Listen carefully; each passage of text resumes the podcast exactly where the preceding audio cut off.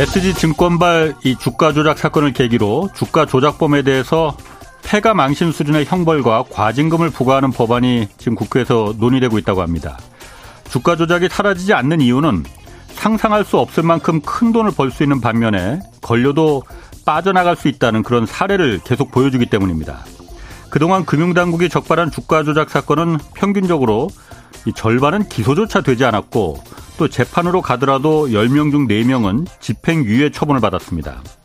온 나라를 떠들썩하게 만들었던 이 도이치모터스 주가 조작 사건도 범인들 모두 집행유예로 풀려났습니다. 대통령 연부인 김건희 여사는 1심 재판 과정에서 이 범죄로 지목된 거래를 직접 했다 이런 증언까지 나왔지만 검찰은 기소는커녕 조사조차 지금 제대로 못하고 있습니다. 힘이 있으면 빠져나갈 수 있고 혹시 걸려도 손, 손방망이 처벌에 그친다는 이런 사례를 보여주는 한 SG 증권발 또 도이치모터스 같은 파렴치한 주가 조작 사건은 계속 터질 수밖에 없습니다. 네, 경제와 정의를 다잡는 홍반장 저는 KBS 기자 홍사원입니다. 홍사원의 경제쇼 출발하겠습니다. 유튜브 오늘도 함께 갑시다.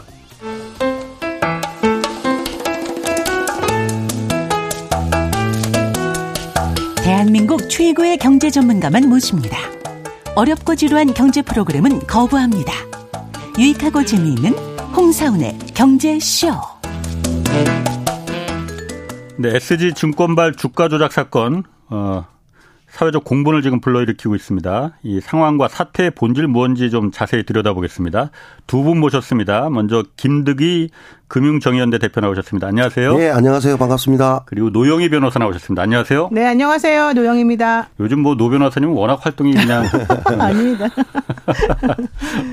자, 먼저 아 이게 좀 주가 조작 사건이긴 한데 주가 조작 사건이 뭐 어, 때 되면 한 번씩 터지긴 해요 이렇게. 근데 어떻게 된 건지 SG발 증권 사 SG 증권발 이 주가 조작 사건은 간단하게 먼저 노 변호사님께서 정리를 좀 해주시죠. 네. 그러니까 지난 4월 24일에 3년 동안 우상향으로 계속해서 주가가 올라갔었던 8개 회사 종목의 네. 주가가 갑자기 30% 하락하는 일이 벌어졌는데 네.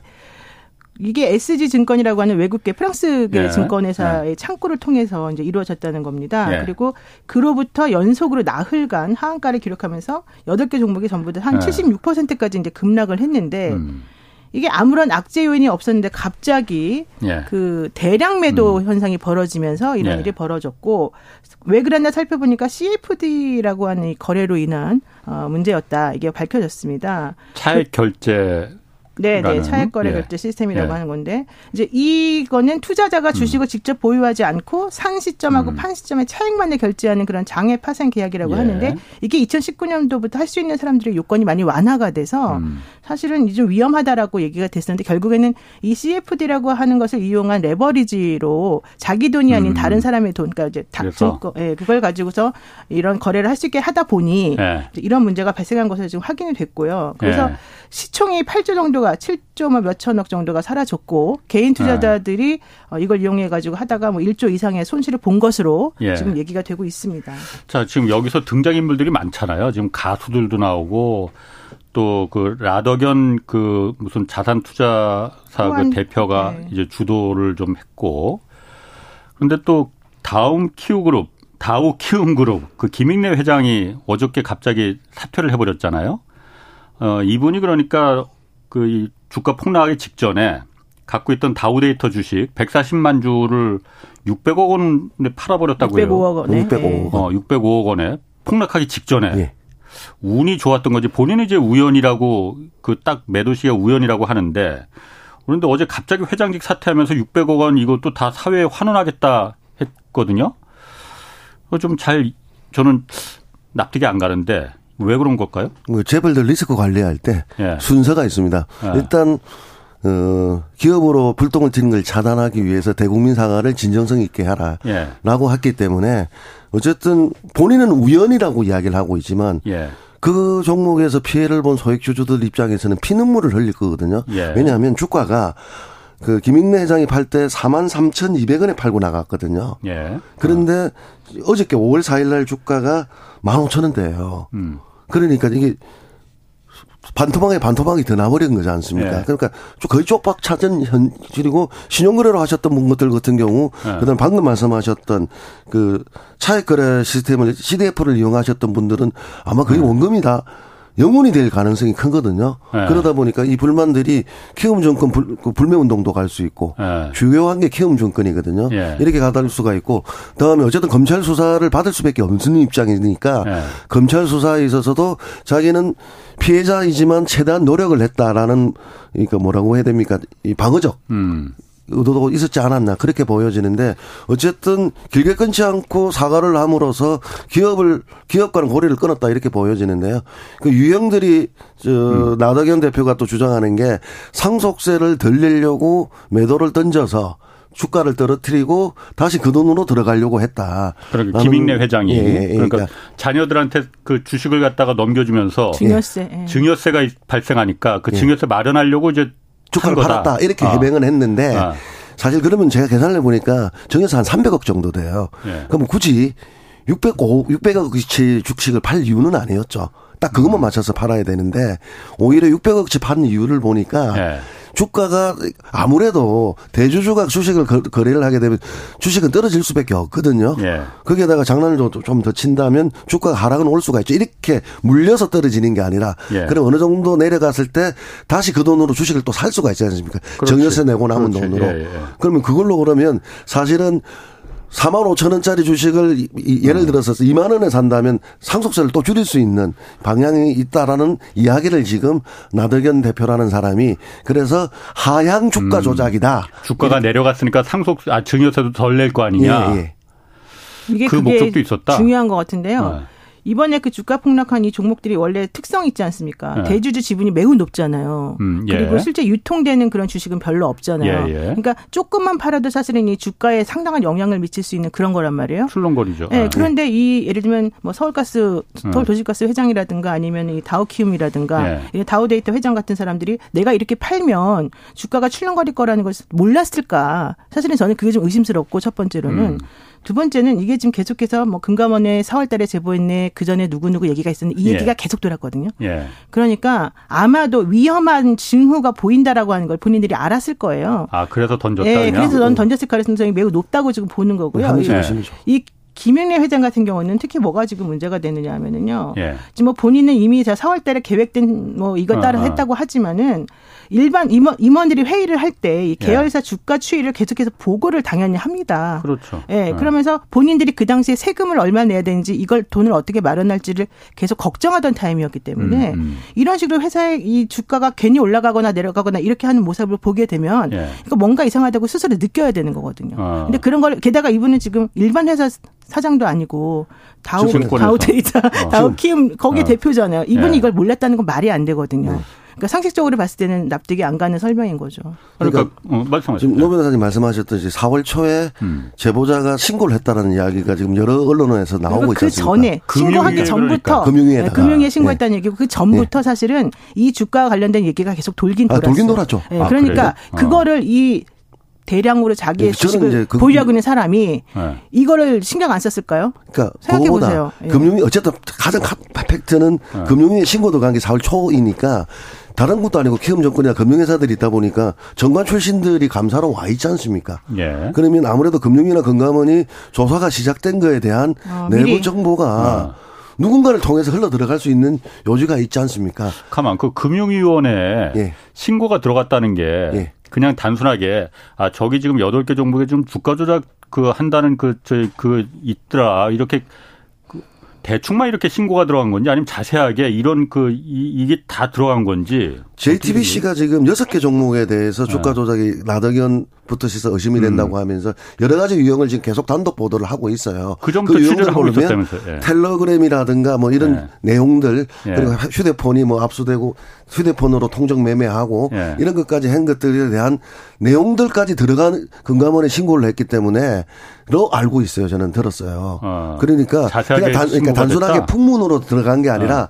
내부자가 정확하게 내용을 가지고 근거를 가지고 신고를 했기 때문에 그것들이 이제 돌 수밖에 없는 내용들이죠. 그러니까 아무리 항고가 음. 된다 하더라도 그다음에 이제 키움 정권이나 음. 금융회사 같은 경우는 전관 출신 금감원이나 금융위 출신들의 감사라든가 이렇게 네. 오, 오기도 오기도 하고 네. 저 라임 사태 때 우리 알지 않습니까? 김봉현 친구가 검사 계획까지 이야기해 주기 때문에 네, 네. 뭔가 이루어지는 것에 대해서는 금융회사들은 촉각을 세웁니다. 촉각을 세우기 때문에 저는 알았을 것으로 보이는 게 합리적 의심이다. 이렇게 보이는 게고 그래서 검찰 수사가 필요한 그래서 거죠. 그래서 라더견 씨가 이 김익래 회장하고 싸우면서 네. 계속해서 나는 의심스럽다 김익래가 이렇게 말을 네. 하면서 서로 간에 지금 공방이 있잖아요. 예. 근데 그 상황에서 나오는 얘기 중에 하나는 이거는 오히려 이 라더견 사장 내 그 컨설팅 업체에 있는 내부 직원이 오히려 이건 찔린 거다. 뭐 이런 얘기까지 나와요. 그 음. 그 얘기는 무슨 얘기냐면 서로 간에 내부적으로 지금 이것과 관련된 다툼이 되게 많았던 얘기고요. 예. 이게 지금 4월 달에 이렇게 터질 정도라고 한다면 사실 올해 초부터 이게 그렇죠. 거의 그냥 그 폭발 직전까지 어. 임계점에 왔었다는 얘기거든요. 예. 그렇다라고 한다면은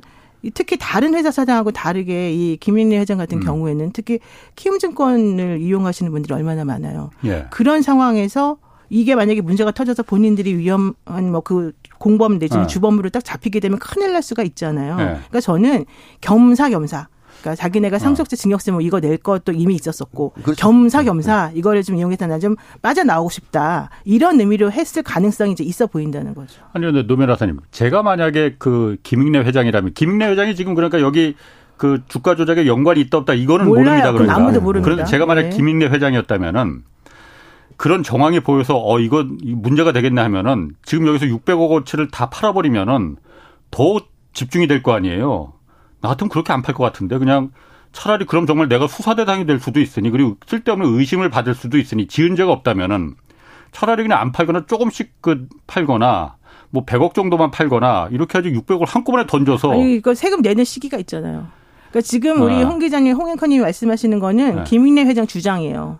아, 네, 내가 왜 그렇게 주장하겠네. 어, 내가 왜 이렇게 바보같이 팔겠냐? 어. 내가 바보냐? 이렇게 말하는 거예요. 기본적으로 어. 그렇잖아요. 상식적으로 네. 그렇잖아요. 근데 세금이라고 하는 건 내는 시점이 있는 거잖아요. 아. 물론 유예를 받을 수 있고 뭐도 할 수 있겠지만은 예, 예. 이번 같은 경우에는 여러 가지가 저는 한꺼번에 복합적으로 작용을 해서 그래요. 본인이 판단을 그렇게 한 것으로 보인다 이렇게 좀 보는 거죠.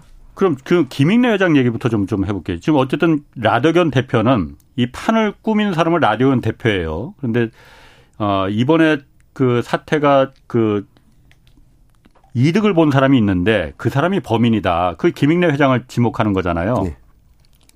왜 배우라고 주장을 하는 겁니까 그러면은?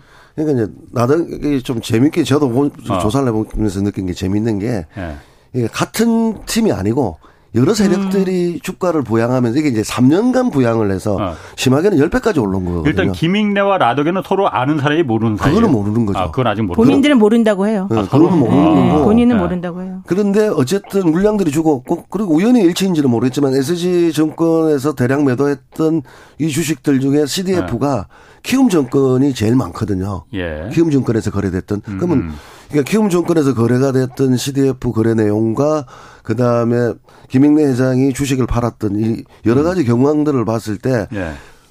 먹튀 아니냐, 먹고 어. 튄거 아니냐라는 어. 게 라더견 회장의 주장인 거고 예. 또 일부에서는 그 물량을 팔려고 받으려고 음. 음. 라더견이 가지고 있던 소위 말하는 삼천리, 신광, 대성홀디스, 서울가스 예. 이런 거 판 거 아니냐. 예. 그 물량을 받아야 되지 않습니까? 돈이 없으니까 예. 저렇게 지금 다단계 모집하기가 힘드니까 예. 그래서 서로가 지금 이해관계에서 안 맞는 사람들이 자기 이해 안 보고 검찰 수사 안 받으려고 네. 어쨌든 이제 검찰 수사가 금융위 수사가 나온다는 것들은 어느 정도 시점에서는 알게 된 것 같아요. 네. 마지막 날 24일 이전에는 그래서 물량이 나오니까 받으라 이런 내용까지 주고받는 내용들이 나오는 거 보면. 예. 근데 생각해 보세요. 금융위원회 같은 데다가 누가 신고를 했잖아요. 네. 그러면 우리 같은 사람들도 그래서 우리라고 하는 건 변호사들을 말합니다. 예컨대 어. 그쪽에 전관들을 이렇게 대거 포진되어 있는 변호사 네. 사무실에 그게 음. 있어요. 네. 그러면은 이거 들어왔는데 위험한데 이제 이런 신호가 어디선가 온단 어, 말이에요. 예. 그러면 시간을 조금 줘라. 어. 시간을 조금 줘라. 좀 정리를 좀 할 시간을 줘라. 어. 이래가지고 사실은 좀 당장 안 하고 뭔가 해주는 거가 또좀 의미가 있는 게 있거든요. 예. 제가 지금 정확히 말은 하기 곤란하지만 정확히 말하시니까 제가 무슨 말인지 잘 못 알아듣겠는데. 정리하시는 시간을 벌 수 있다는 아, 거예요. 그러니까 무슨 얘기냐면 우리가 이번에 금융위원회나 이런 데서 왜 제보가 들어가는데 빨리빨리 안 하고 압수수색도 늦게 하고 왜 이 사태를 키웠느냐 왜 니네들은 이걸 제대로 어, 처리를 안 하고 이렇게 그냥 방치해 있느냐 뭐 이런 얘기 지금 계속해서 하면서 지금 비난이 쏟아지고 있잖아요. 금융당국에. 네. 네. 그렇게 쏟아지게 되는 이유 중에 하나가 네. 그러니까 예컨대 내부 정보가 그쪽 그쪽에 어. 신고 들어간 내용이 이렇게 있습니다라는 내부 정보를 누군가로부터 들을 수가 있는 거예요. 바깥에 있는 김익래나 이쪽, 에서 이쪽 라인들에서 네. 네. 그러면은 사실 이제 그런 걸 가지고서 어떻게 A 방법, B 방법, C 방법에서 이제 탈출 방법, 예. 나가는 예. 방법을 이제 고민들을 하면서 예. 사실은 요 순간에 요런 것이 있으니 우린 이걸로 핑계를 댈 수 있겠구나. 라는 식으로 해볼 수도 있다는 거죠. 그걸 핑계로 댈 될 수 있다. 그러니까 그 무조건 그러니까 핑계라기보다 이런 거. 그렇죠. 그건 이제 그거는 아주 좋은 근거죠. 이유가 되잖아요. 이걸 판다는 것에 대한 왜 팔았니? 왜 그 타임에 이렇게 되는 거잖아요. 그런데 사실 이번에 그 빠져나간 사람이 김익래 회장 말고도 김영민 네. 서울가스의 김영민 회장도 네. 똑같이 뭐 시기는 조금 더 일찍 팔긴 했어요. 근데 이분도 한 456억 현금을 또 확보했잖아요. 두 사람이 공개 김익래 회장 아니 김영민 회장은 공교롭게 주식을 처분한 게 13년 만에 처음이라고 해요. 네, 그 얘기 해요. 폭락하기 직, 직전에 야 이걸 우연이라고 볼 수가 있을까? 그리고 이 두 사람은 자기 회사 주식이잖아요. 자기 회사 주식이 기업의 가치보다도 훨씬 더 높게 주가가 이렇게 부풀려져 있었는데 이걸 갖다가 이걸 누가 이렇게 사는 거야 지금? 안 받겠나? 내가 그, 그 회사의 사장이라면은 야 도대체 우리 회사가 이렇게까지는 아닌데 누가 이렇게 사는 거야 지금? 그거 알아보지 않았을까요? 그리고 그 부분에 대해서 이상하게 생각하지 않았을까라는 생각이 당연히 저는 들거든요. 어떻습니까? 그러니까 재료 없이 올라가는 거에 대해서 이상하다고 생각할 수밖에 없는 거죠. 그러니까 네. 본인들도 저는 알아봤을 거라고 생각해요. 이게 3년 동안 서울가서도 주가가 굉장히 많이 오르거든요. 네. 이 오르는 과정에서 대주주 입장에서는 아 자기 재산이 지금 자고 음. 일어나면 올라가는 판인데 음. 이게 왜 이런가에 대해서 당연히 알아보라고 지시를 했을 거고 네. 그렇게 되면 이제 뭐 외인들이 들어왔습니다. 뭐 매집 형태의 투자군 형태는 알 수 있으니까 네. 어떤 특정 세력이 있느냐 이게 주, 식이 대주주가 60% 가지고 있는 데거든요. 예. 그러니까 아. 자기 경영권에 대해서는 충분히 방어가 되지만 음. 팔아봤자 뭐 팔아봤자 2% 3% 팔아도 예. 어, 아무 문제가 안 되니까 음. 아무 문제 없이 오는데 저는 시, 차익 실현은 분명히 하고 싶었던 유혹은 있었을 거예요. 그러니까 이분도 이제 뭔가 또 뭐 상속세가 되든 뭔가 되든 또 근거는 또 마련을 해서 이야기는 하실 거지만 그러니까 내가 그동안 주식을 안 팔았지만 주가가 너무 올랐는데 경영권에는 아무런 영향 없이 팔고 싶은 유혹에 있었고 그 타이밍에서 음. 팔지 않았느냐. 근데 진짜 우연의 일치인지 아닌지는 이는 검찰 수사가 필요한 거고요. 이 김익래 회장이 그 넘긴 게 그러니까 장외 거래로 블록들로 팔았다는 거잖아요. 예. 그러니까 뭉텅이로 한꺼번에 예. 140만 주를. 이거를 지금 누구한테 팔았는지는 공개는 아직 안 돼 있죠. 그렇죠. 그러니까 주간 정권사까지는 어. 공개를 했는데 네. 누가 샀는지에 대해서는 모르는 거고 그쪽에서 이제 산 사람 어. 입장에서는 뭐 밝히지 않는다면 사실은 이거는 어. 그 밝히지 않아도 되죠. 예. 그산 사람들은 엄청 손해 받겠네 그러면. 지금 현재도 손해죠.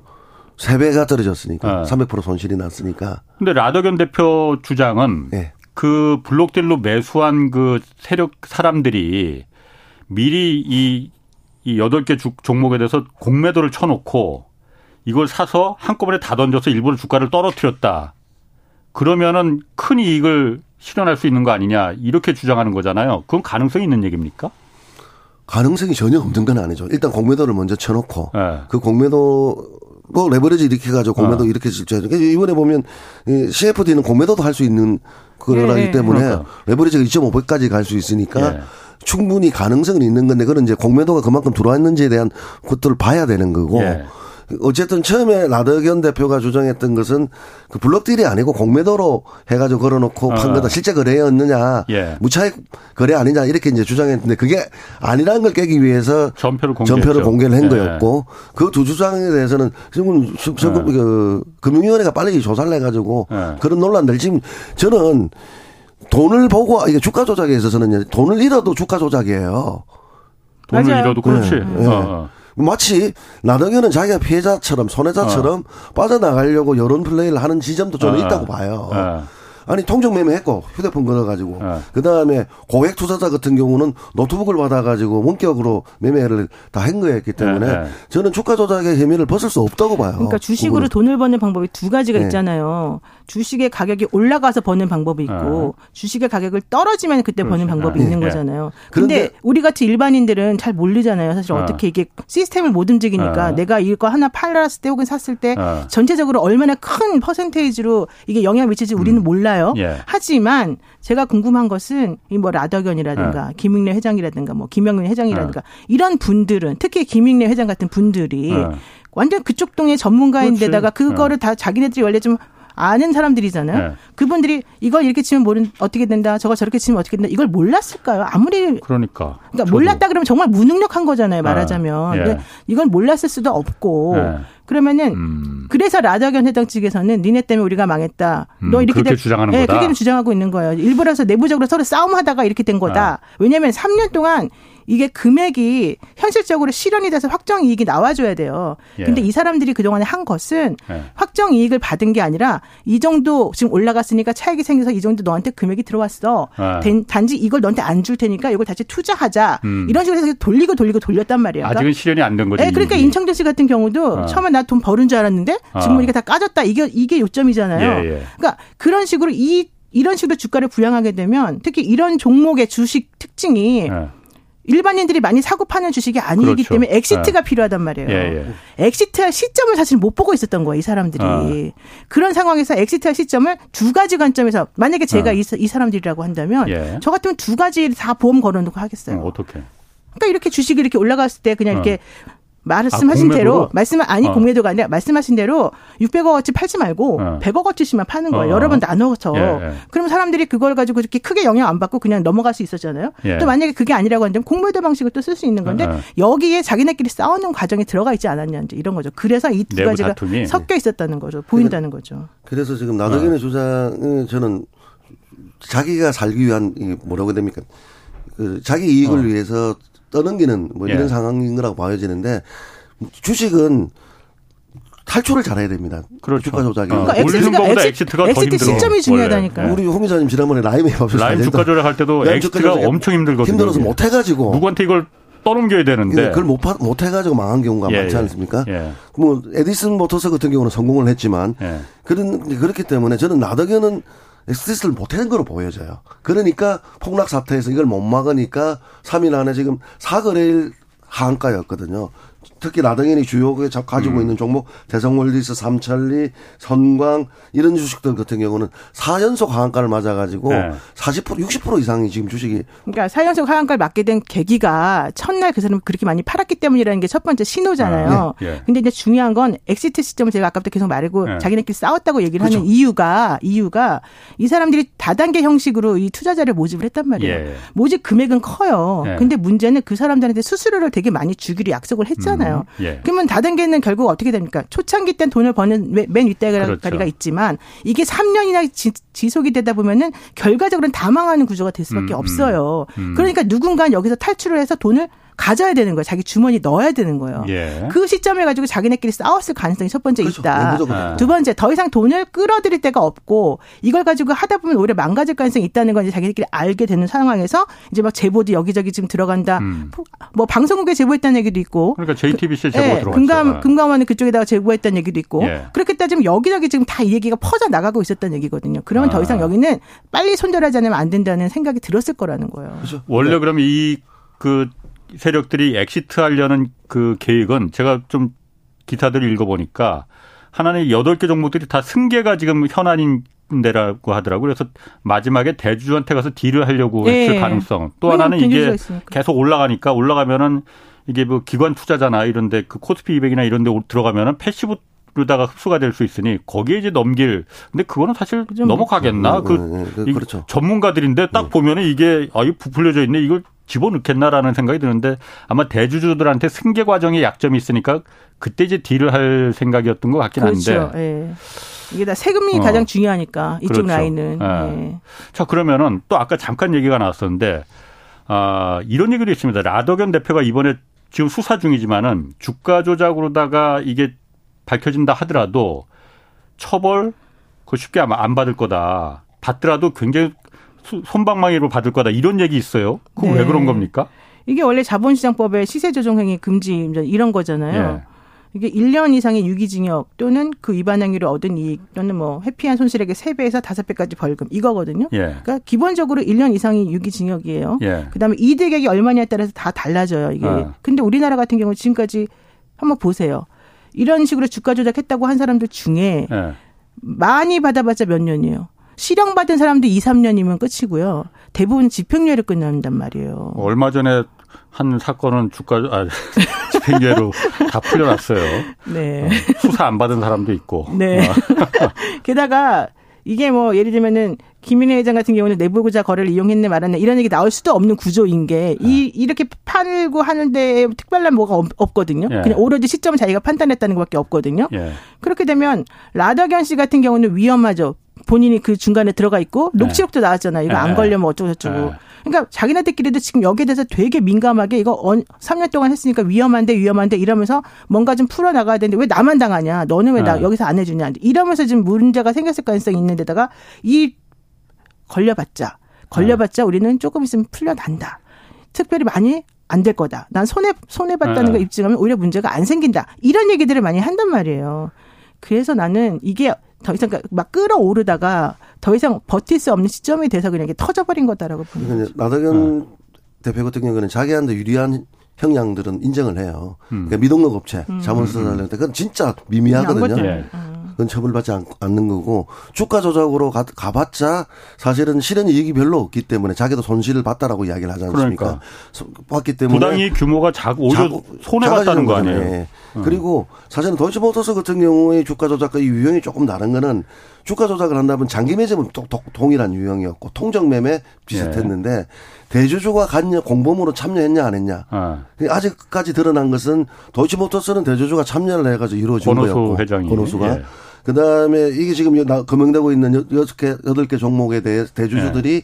같이 공모했던 혐의는 아직 안 몰라요. 예, 네, 아직 모르기 때문에 네, 네. 현재 음. 대주주가 공모가 한 게 아니라 한다면 형량은 더 낮아질 수밖에 없죠. 내부 정보를 얻은 게 아니기 그러니까, 때문에 예. 그렇기 때문에 그는 다만 이제 피해자라고 주장하시는 분들이 있잖아요. 임창정 씨라든가 고액 투자자들이 예. 이분들이 김항에 의한 사기다라고 하면 주가 조작에 의한 형량은 적을 수가 있지만 사기에 의한 음. 처벌은 다단계에 의해서 펀지 사기로 처벌은 좀 받을 수가 근데 있죠. 그것도 위험 그것도 사실 저는 좀 지금 그래서 그분들이 이 라데건 회장을 상대로 해서 형사 고소해서 손해배상 음. 청구도 음. 하겠다고 주장하잖아요. 예. 그러니까 이제 사건이 이렇게 커졌으니까 당연히 검찰은 기소를 할 것이고 예. 법원에서 재판을 하겠습니다만은 그렇다 하더라도 이 사람들이 과연 순수한 피해자로 볼 수 있느냐가 이제 문제예요. 네. 맞아요. 그렇게 된다면 사기라고 할 수가 없어지는 거야. 이제 그렇죠. 미필적 아. 고의라고 하는 거를 우리가 인정을 해줘야 되는데 예. 게다가 지금 이 사람들이 가장 큰 약점 은 자기 핸드폰을 그냥 맡겨버렸어요.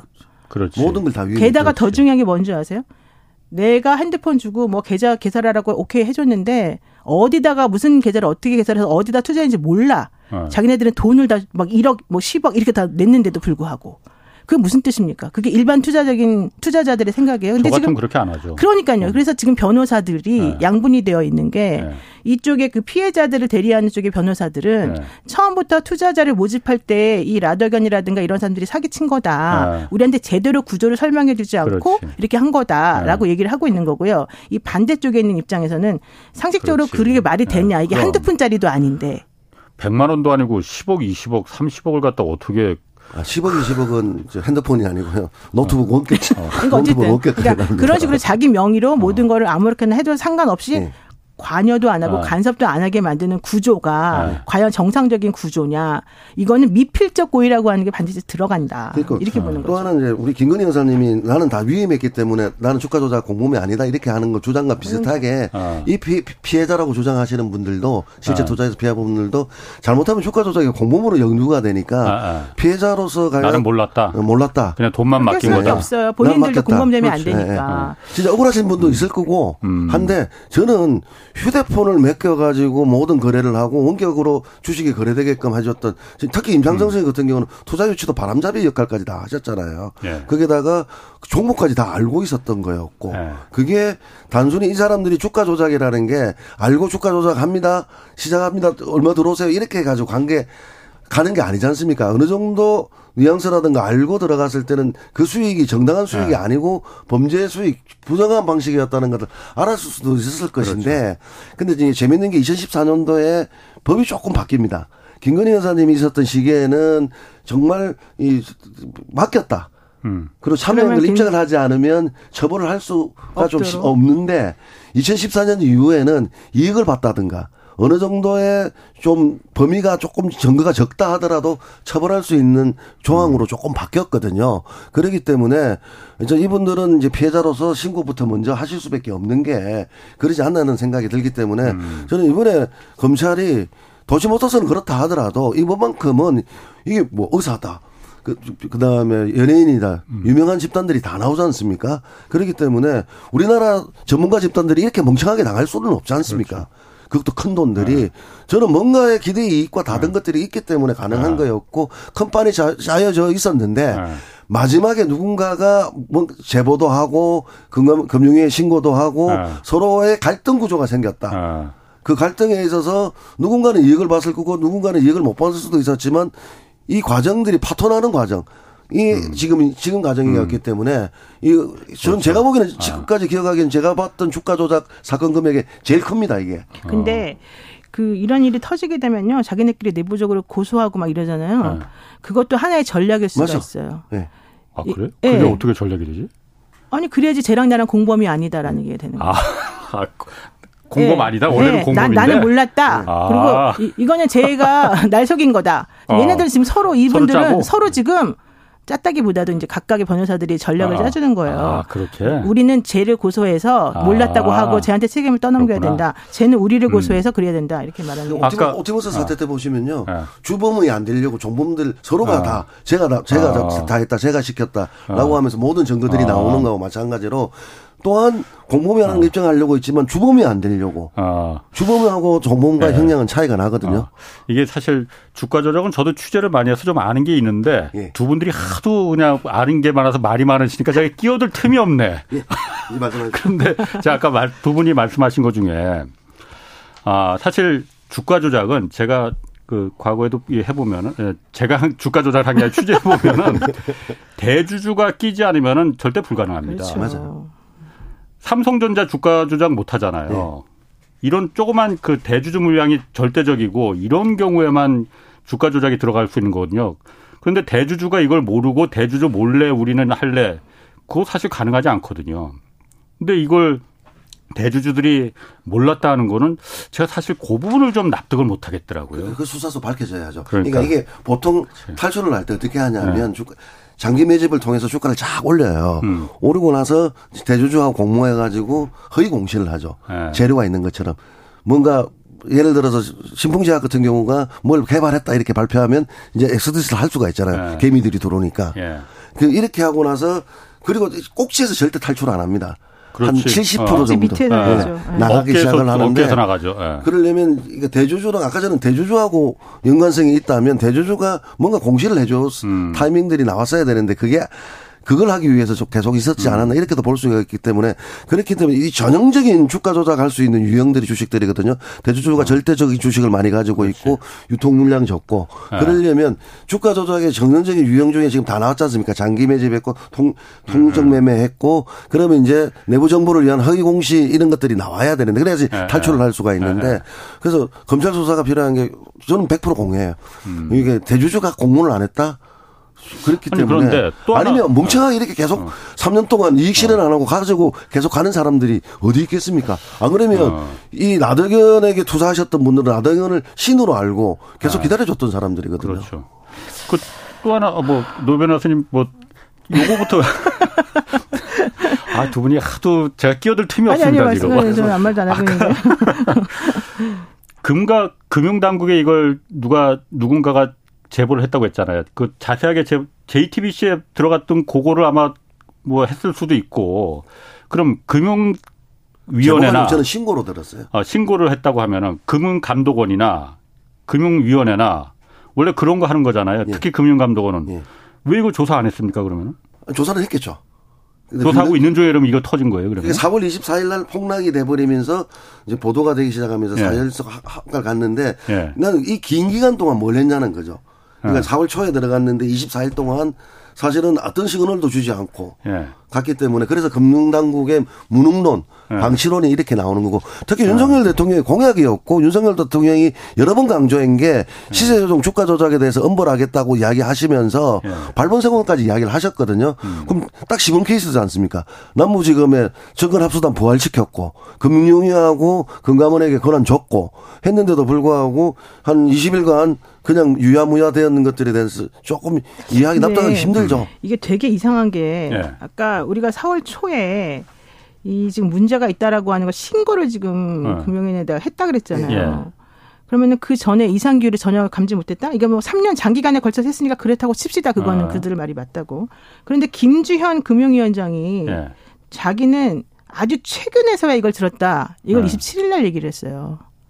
아주 최근이라는 게 제 그 신고 들어오기 이후에 그거는 모르겠 27일 날 그러니까. 그렇게 말을 하면서 예. 그러니까 제가 봤을 때 말, 그때 말한 아주 최근이라고 하는 거는 20일에서 27일 사이 정도로 말하는 것 같아요. 아, 제가 예. 봤을 때는. 예. 근데 원래는 이런 식으로 그냥 단순 제보가 아니고 이제 신고를 할 때는 보통 이 자료 구체적이네요. 증거 같은 거를 어. 엄청나게 갖다 줘서 예. 이제 좀 전에 우리 앵커님께서 이거 받아도 예. 분석하는데 시간이 많이 걸리지 않겠냐 예. 하셨는데 그 정도 수준이 필요가 없는 정도의 자료를 원래 갖다 주는 아. 경우가 있어요. 게다가 이게 한번 터지면 엄청나게 큰 금액으로 문제가 생길 게 뻔하기 그렇지. 때문에 예. 그냥 손 놓고 앉아 갖고 그냥 별 사, 시덥지 않은 사건 들어오는 거 이렇게 식으로 처리할 수가 없거든요. 예. 그런데도 불구하고 이 압수수색 자체가 4월 말에 이제 진행이 됐잖아요. 그러니까, 그러니까 예. 사실은 그 중간에 이 예. 작전 세력이나 주가 조작 세력들이 뭔가 빠져나갈 여지를 주기 위해서 조금 시간을 좀 끌어줬던 거 아니냐는 의심들을 지금 그래서 하고 있는 거예요. 아, 변호사님 무슨 충분히 가능하시겠네. 내가 아까 처음부터 계속 예. 말하기 예. 곤란한데 뭐 어쩔 수 없이 그 얘기가 이제 여기 들어가는 거예요. 그러니까 그게 말하기 곤란. 그건 물론 추정입니다. 그러니까. 네, 다 추정이에요. 아, 네. 그러면 그, 그, 그 추정이 성립되려면 금융당국과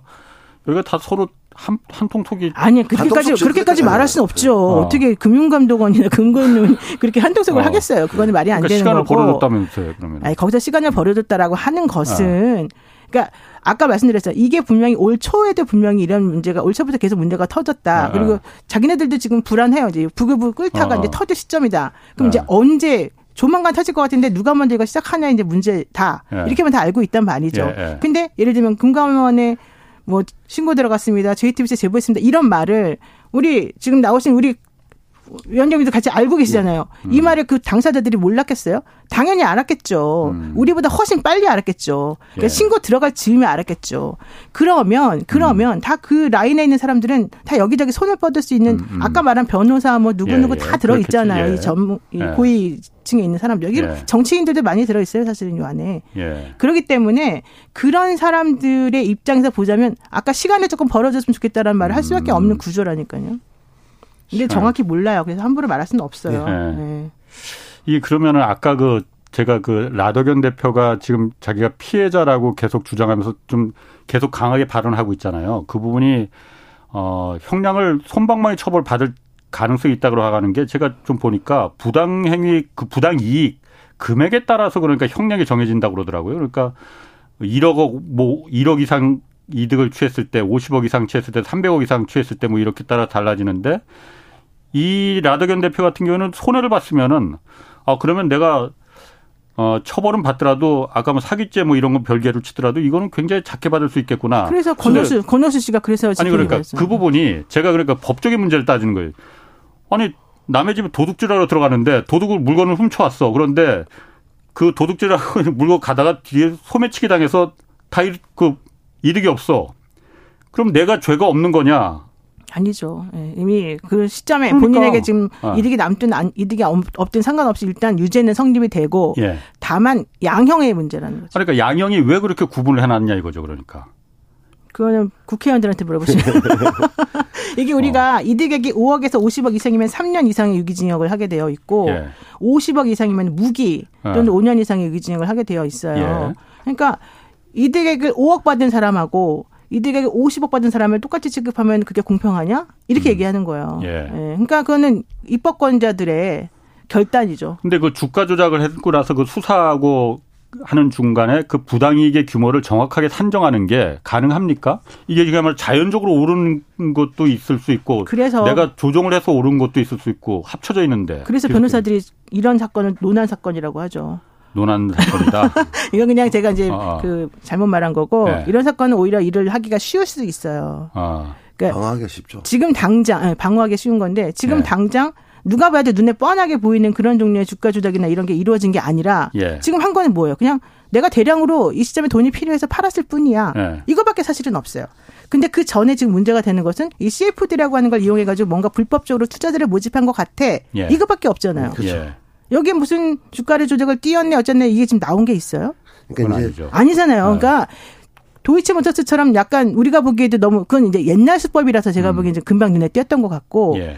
이, 이쪽 사람들은 지금 3년, 4년 지금 장기적으로 어. 원래 갈 계획을 가지고 천천히 그렇지. 들어갔던 제품들이잖아요. 예. 이 종목들이잖아요. 예. 그러면은 이게 정말 주가 조작이었는지 뭐였는지 알 수가 없어요. 자기네끼리 음. 떠들고 자기네끼리 계획 세웠던 공모했다는 내용이 담긴 녹취록 같은 게 나오지 않는 이상은 음. 또 녹취록이 나와봤자 소용없어요.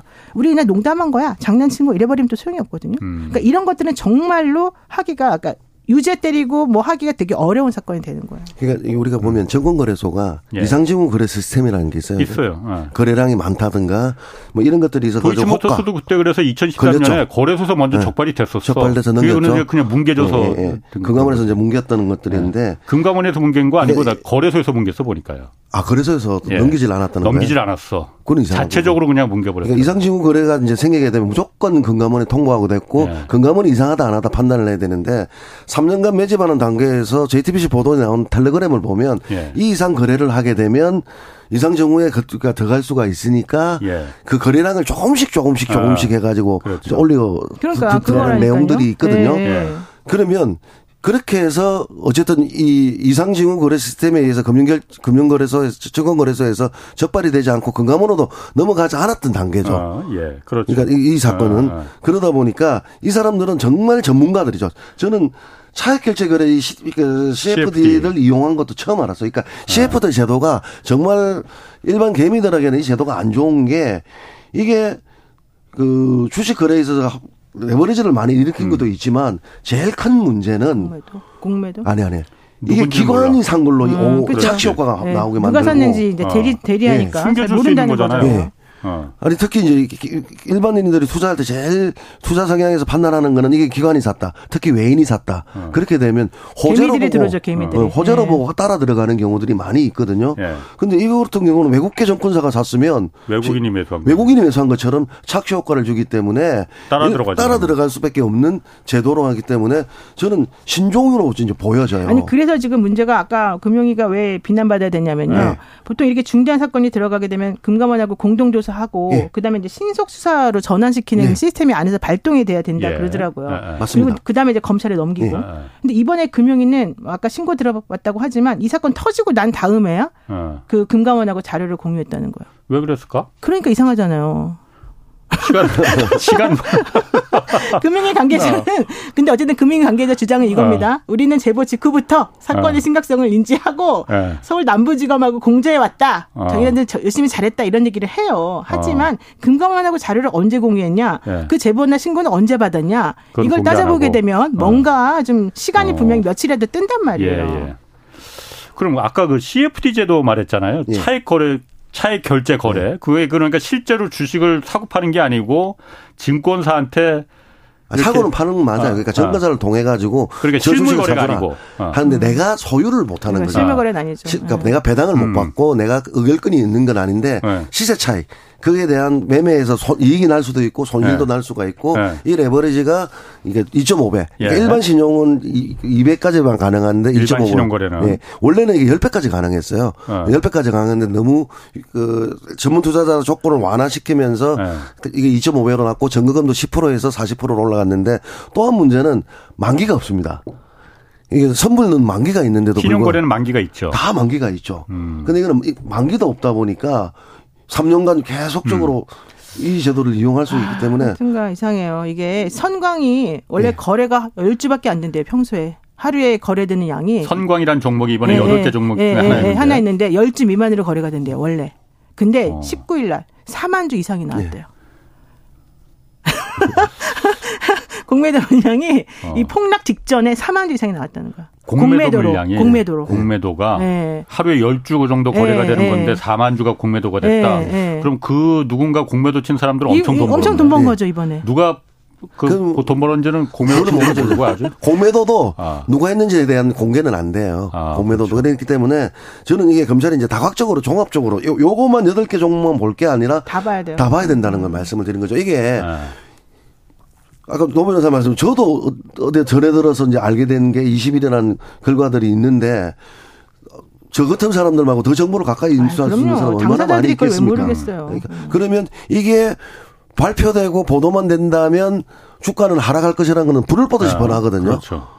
그러면 공매도 충분히 들어갈 수 그러니까 있죠. 아까 내가 말했잖아요. 두 가지 방식이 여기 좀 같이 들어가 있다니까요. 네. 이거는. 그래서 그렇게 나오고 있는 네. 이야기들이 네. 나오고 있고요. 근데 아니, 공매도를 하더라도 그 빌릴 수 있는 주식이 누군가 기관이 갖고 있어야 되는 거잖아요. 그런데 이런 그 선과 뭐 이런 여덟 개 종목들이 그렇게 인기가 있는 주식이 아니라서 기관들도 많이 갖고 있지 않았을 것 같은데. 그래도 30%는 나와 있지 않습니까? 아, 이게 다 60에서 70이거든요. 네. 대주주 지분이 그러니까 네. 나머지는 어쨌든 갖고 있다는 거죠. 그다음에 이거는 기관뿐만 아니고 네. 재밌는 게 나도 모르게 뭐 하나 사인해 놓으시면 예. 내가 실제 성광을 가지고 있으면서 내가 빌려주는 게 수도 있어요. 아. 그러니까 내가 뭔가 거래 체크만 해놓으면 음. 기관뿐만 아니고 개인도 통장으로도 할 수 있다 그렇게 해줄 수가 있다 이 말씀을 드리는 겁니다. 그 CFD 제도라는 게 예. 왜 필요한 거예요? 그게 신용 개인들이 할 때 신용 거래라는 것도 유동성이죠, 유동성. 있고. 그러니까 항상 이야기하는 거는 어. 저쪽에서 이야기하는 거는 주식은 거래가 많아야 되지 않습니까? 예. 유동성이 활발해야지 되기 때문에 그래서 레버리지라는 제도도 신용 거래도 나올 수 있는 게 실제 100주밖에 거래가 안 되는데 한 배를 더 해가지고 어. 200, 두배 신용을 해준다면 두 배가 거래가 되지 않습니까? 예. 이거는 2.5배까지 거래되니까 거래량을 많기 위해서 하는 건데 외국에서는요, 예. 이거는 개인들은 못하게 합니다. 그러니까 미국은 안 된다면서요, 이게. 네. 뭐 되는 나라들도 네. 유럽도 있고 그런데 미국은 안 된다고 하는데 네. 아니 제가 그 의, 그 의문이 가는 거는 뭐 그렇게 유동성을 공급하는 건 좋아요. 그런데 왜 가려주냐 이거지. 개인을 그렇죠. 왜 가려주냐 이거죠. 그 공개하면 공개시켜야지 왜 그러니까 이 범죄에 이용되는 거잖아요. 그렇죠. 그러니까 이제 지금 금융위가 두드리 맞기 시작하니까 제도 개선하겠다라고 네. 하는데 제도는 폐지 안 할 것 같습니다. 그러니까 지금 네. 소액주주 운동하시는 분은 이 제도 폐지하자고 이야기하는 거거든요. 네. 공매도보다 더 안 좋은 제도죠. 사실은 이 제도가. 예. 공매도는 어쨌든 그나마 순기능이라도 있는데 예. 이거는 그래도 세금도 줄여주고 예. 어. 이거는 거래 당사자가 누군지도, 누군지도 숨겨주고 만들고 예. 그러니까 그런 제도를 거래 기관으로 오인하게 만들고 누구의 이익을 위해서 이런 제도를 유지하느냐 이거 하면은 증권사들은 어쨌든 수수료를 많이 받잖아요. 그렇지. 증권사 네. 증권사들은 좋죠. 예. 증권사들 일단 좋고 예, 주가 조작하려는 세력들한테 이게 딱 맞는 도구고 그렇죠. 그다음에 세금 줄여주는 대주주들한테는 그러니까 돈 많은 사람들한테 어, 돈 많은 좋고. 그러니까 옛날에는 10명을 모집해 가지고 주가 조작을 하려면 이 제도를 이용하면 네. 한 명만 하면 돼요. 한 명만 하면 되는 거네. 그러네. 어. 아, 근데 상식적으로 좀 말이 안 되는 게 삼천리 같은 경우 예컨대 3년 전에 예. 6만 5천 원 500원인가 뭐 그랬대요. 예. 근데 지금 어. 이게 51만 5천 예. 원이잖아요. 그러니까 8배에서 10배 다 올랐다니까요. 그러니까 이게 800%가 올랐, 네. 올랐대요. 네. 3년 동안에. 근데 삼천리는 제일 낮게 오른 거고 뭐 네. 낮은 측에 속하고 나머지 대성홀딩스, 뭐 성과 이런 데 엄청나게 올랐대잖아요. 예. 그러면은 사람들이 상식적으로 생각해도 무슨 호재가 있거나 뭐 특별한 게 없는데 이렇게 올라간다는 거 이상하지 않아요? 근데 그렇죠. 그거를 금감원이 이런 데서 몰랐다고? 그러니까 나는 알고도 뭔가 그냥 내버려 뒀다가 버텼다 버텼다 한 것 같아요. 저는 그까지는 아니고요. 그래도 우리 음. 금융이나 금감원이 이상지원거래 시스템에 적발되지 않는 것. 그래서 저는 이게 저 방송에서 말씀해주고 싶은 게 이제 뛰는 놈이 나는 놈들이 게을렀던 걸까요? 그러면 게을러? 그러니까 무능했고, 무능했고. 이, 이상지원 시스템에서 안 걸리는 것들을 음. 저쪽은 개발하는 거죠. 예. 그러니까 제배치 보도 보면 이거 걸릴 수 있으니까 거래량을 어떻게 하고 호가 중심 이런 것들을 어. 딱딱 맞춰서 안 걸리려고 했기 때문에 저는 이번에 적응거래소 이상지원 시스템에 대한 개선은 반드시 필요하다고 보는 거죠. 신용장고에 음. 대한 거래도 저는 안 보는 것 같아요. 그러니까 신용장고가 늘어나는 것도 이상식으로 음. 보고 금감원에 좀 넘겨서 보게끔 해야 되는데 호가랑 이게 좀 몇 가지만 좀 보는 게 아닌가 중점적으로 그 다음에 음. 단순한 것들은 치중하는 게 불공정 거래로 보고 예. 허위 공시라든가 공시 이쪽에 치중하는 거 아닌가 이거 대안도 보면 이 폐지는 안 하는 대신 C, C, CFD에 대해서 공시를 열심히 하겠다 이렇게 나오거든요. 그리고 이제 대출 공시 백날은 뭐합니까 불공정한 네. 제도인데. 음. 이게 예전에 그 도이치모터스 주가 조작 그 내사 보고서 보면은 한 7개월 동안 안 걸리려고 천천히 올린 그걸 네. 구렁이 작전이라고 표현했더라고. 네. 장기 모집. 근데 여기는 3년을 갖다 했다는 거잖아요. 그렇죠. 도이치 때는 그 7개월하고 막판에 확 올려고 음. 그때 이제 자동 거래 거래소에 적발이 됐었던 거고 네, 나중에 그것 때문에 이제 이게 빼도 박도 못하게 돼 버린 거였는데 아 이게 앞으로 그러니까 제가 보니까 형량이 정말 패가 망신할 수 있는 그 정도의 형량이 보여줘야만이 맞아요, 맞아요. 이런 주가 조작이 아까 누군가가 그 댓글에 우물에 독약을 타는 거나 마찬가지라고 했는데 그래야만이 이게 없어집니다. 저 미국은요. 경제적 살인으로 봅니다. 경제 사범에 아. 대해서는. 그래서 100년, 200년 때리고. 5초 아, 안에 끝내주셔야겠습니다. 예, 가석방 없는 조건으로 어. 가고 있는데 어. 우리나라는 선방망이 처벌하다 보니까 감옥에 가서 잠시 가더라도 이 범죄 건절이 안 되는 거죠. 엄벌주의가 답입니다. 엄벌주의. 아, 김득희 금융정의연대 대표 그리고 노영희, 노영희 변호사였습니다. 두 분 고맙습니다. 고맙습니다. 예, 감사합니다. 경제쇼였습니다.